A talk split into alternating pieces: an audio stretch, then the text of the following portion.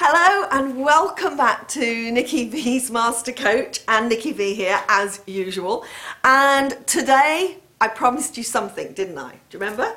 If you didn't see us last week or the week before, um, I know you can go and have a look at those um, those videos because what I said last week was one of the things that that great question I'm going to go I'm going to tell you what it was again that great question will do is it's give us as coaches an absolute clear signal a sign make it really really clear to us whether this person is at cause meaning they're taking full responsibility for their actions and behavior or whether they're at effect where they're going everything happens to me. Right? Now, if you're not familiar with this thing, it's called cause and effect. It's like a universal law. And I'm going to just explain it a little tiny bit for you today. But the important thing that I want to do for you as a coach is to give you some great questions to ask people so that you can get really clear how to move them from wherever they are on that scale to the next stage. Because, hey, so what happens? Remember the V. Okay, so in our V coaching strategy, which is basically just a visual that says, look, when I'm coaching somebody, or remember, I'm actually in a conversion conversation with them where I'm looking to assist them and it's going to be valuable, but really it's also to take them from being interested in having coaching with me to absolutely, you know, becoming a paying customer. So when we're in one of those conversations or we're in a coaching situation, we start off by getting really clear, don't we, about what the problem is. So my first question was always, you know, what's critical to resolve right now or today? So that hones people down from this big message of, oh, I've got all this stuff going on, to something that can be resolved right now. So, for example, I had an email from somebody this week and she said, you know, can I, you know, please have a session with you? I've gone, yeah, great, of course. And she actually said, shall I send you a summary of all the reasons why I've got this particular problem? And I said, which obviously I'm not going to go no. so what I said was, yes, send me a summary, fine, but please answer this question. Okay? What's critical to resolve right now. And of course, that meant that I didn't get a whole story about what was going on. I actually got the critical thing that had to be resolved. So that's where we start off up here and we go, what's the problem? And often, and what I'm going to talk about next week is I'm going to talk about asking questions that really get, the, get, get, get us clear, well, more importantly, get our client clear as to what the impact on, of, of this problem is. So we're going to talk about that next week. So we're at the top of the V and we're going, what's critical to resolve right now?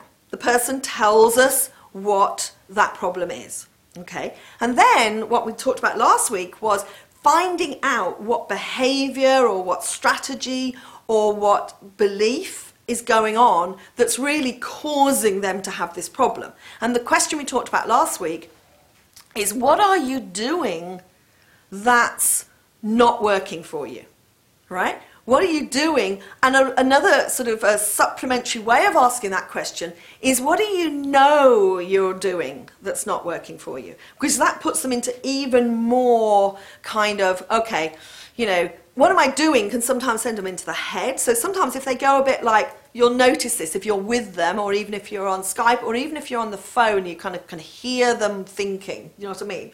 Um, so you go, um, what? Uh, sorry, I was lost my train of thought because I'm not with the person. You know what I do? I I have the person here. So, um, what do you know you're doing that's not working for you? Because if you ask, what are you doing, and they go in their head, always supplement it with what do you know you're doing because that takes them more inside. So remember, we're talking about getting them deeper so that they have new realizations, not old ones.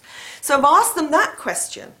And then what we hear from the answer is we'll hear whether they're at cause or at effect. Right, so let's start down here. If you get an answer that talks about anything that is outside of them, so let me give you some examples. This can be obviously if you're if you're assisting somebody with relationships and that intimate relationships, as you know, um, Tony and I do a lot of work there, always, always, always, the first thing that people say is, he's doing this that I don't like, or she's doing this that I don't like. So you know they're at effect. They're happy, the whole thing, the whole problem is happening to them.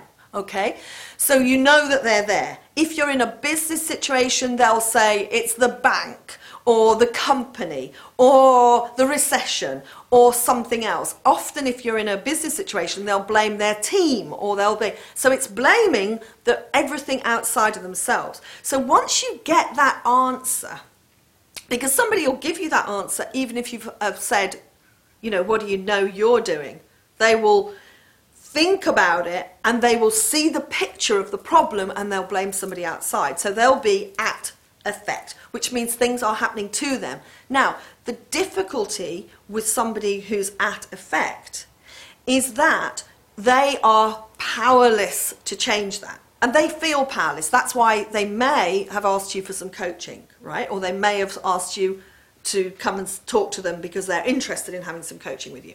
So when they're powerless, and of course, if you as a coach continue to coach them in that situation, I'm not going to say you will fail, but the likelihood of them having coaching that makes them take a decision that they follow through on is so low. If you trust me at all, and as I say, I'm, you know, like the grandmother of coaching here, I've been doing it a long time. I've noticed, especially when I see new coaches, I see them try and coach something outside of the person, and it's really a waste of time. So, what we have to do if we have somebody there, so let me just talk about there right now. When somebody's there, the best question to ask them. Now, I haven't got my flip chart with me today, so you're going to have to write this down if you want to write it down or watch the video again. Um, the, the question is Would you be open to the possibility that you haven't been handling that as well as you could. So, what are we doing there? We're going, first of all, would you be open? Yeah? So we're going, well, the question is, are you open? It isn't even, you know, you're not, you're not making it hard for them to answer. Would you be open to the possibility, make, makes it much uh, kinder, um, it's less, it's more caring, it's more soft, yeah? So would you be open to the possibility that you haven't been handling it as well as you could? Now, most human beings, especially if they've come for coaching or they've come towards you because you're a coach, will answer that question with a, yeah, yeah, I'm open to the fact that I haven't been handling it very well. So then, I don't need to tell you, I'm sure, the next question. So have, how have you been handling it that hasn't been working. And then really keep at that question until you get a behavior or a strategy or a belief. Then you can coach that. Okay? So that's what happens if you get that kind of feel that they're oh, everything's outside of themselves. Sometimes you'll get them talk about everything outside of themselves, and you kind of get a sense because of what they say that, that it's just in this situation. So it could be that they're normally, especially if you've been coaching them a while or you know them, you, they're normally pretty good at like looking at themselves, okay? And, and, and, and most people that come towards coaching are kind of prepared I, I, mean, I'm generalizing here. They're kind of prepared to look at themselves, okay? You do get people come towards you for coaching who are not prepared to look at themselves, and that's why this is so critical. Because I have a client right now who's not really that open to looking at themselves and I have to frequently even though this is a very you know person that's done a lot of per, pers, uh, personal development and spiritual development this person I constantly have to go back to that first question. Are you open to the fact that you haven't handled that well? Because in certain circumstances this guy goes back to a kind of a space that says, well, you know, normally I'm kind of okay to look at myself, but in this situation, I'm not. And often with men, it's because they don't really want to fail, you know, or masculine women, but that's a whole, that's another, that's another video completely.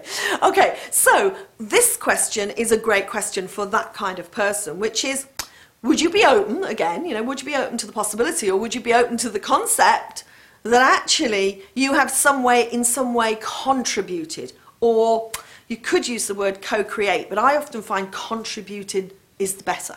So would you be open or, you know, are you, are you open to the possibility or the concept that you are contributing to this problem? They say yes. If they say no, go back to the first question. If they say yes, then you're going, okay, how are you contributing? And then you're off and running and you can coach that. Okay? Of course, the easy one is if you, if you, if you hear somebody going to the answer to the question, what do you know you're doing that's not working for you? And they go, I get it that I am doing this. You don't even really need the third question because the third question is like, so how have you created it all? How have you created this problem completely and utterly? In fact, if you've got somebody really open, you can say, so how have you created everything you've ever experienced and are ever likely to experience in the future? How have you created that all by yourself? and they will then answer you and they will give you their biggest behavioral issue and then you can coach that. So good. So that's cause and effect in the view of Nikki V's Master Coach. And I'm trusting that you've got some great questions there. Because so many coaches say, you know, the, the coaches that I talk to who are mentoring, they say to me, they because I do um, a, a, like um, before and after, so they'll go and talk to somebody or talk to somebody on the phone, and I'll go like, let's have a little briefing before you you do that call or you do that meeting, and let's have a debrief afterwards because this is when they're going to see somebody to get some business, right? And what I often say in the debrief is, you know, what went great, okay, and they go blah blah blah, and then I say, and what could you have done even better? And nine times out of ten, the person the coach knows that they haven't really helped that person get clear on what behavior is really causing that problem to happen. So great. So I'm even thinking now I know what I'm doing next week. That'll be a surprise.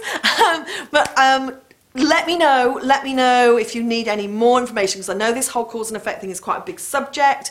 Let me know. I've got, um, if you put your tick the box which says I want more on Master Coach, that will send you straight onto my complimentary course.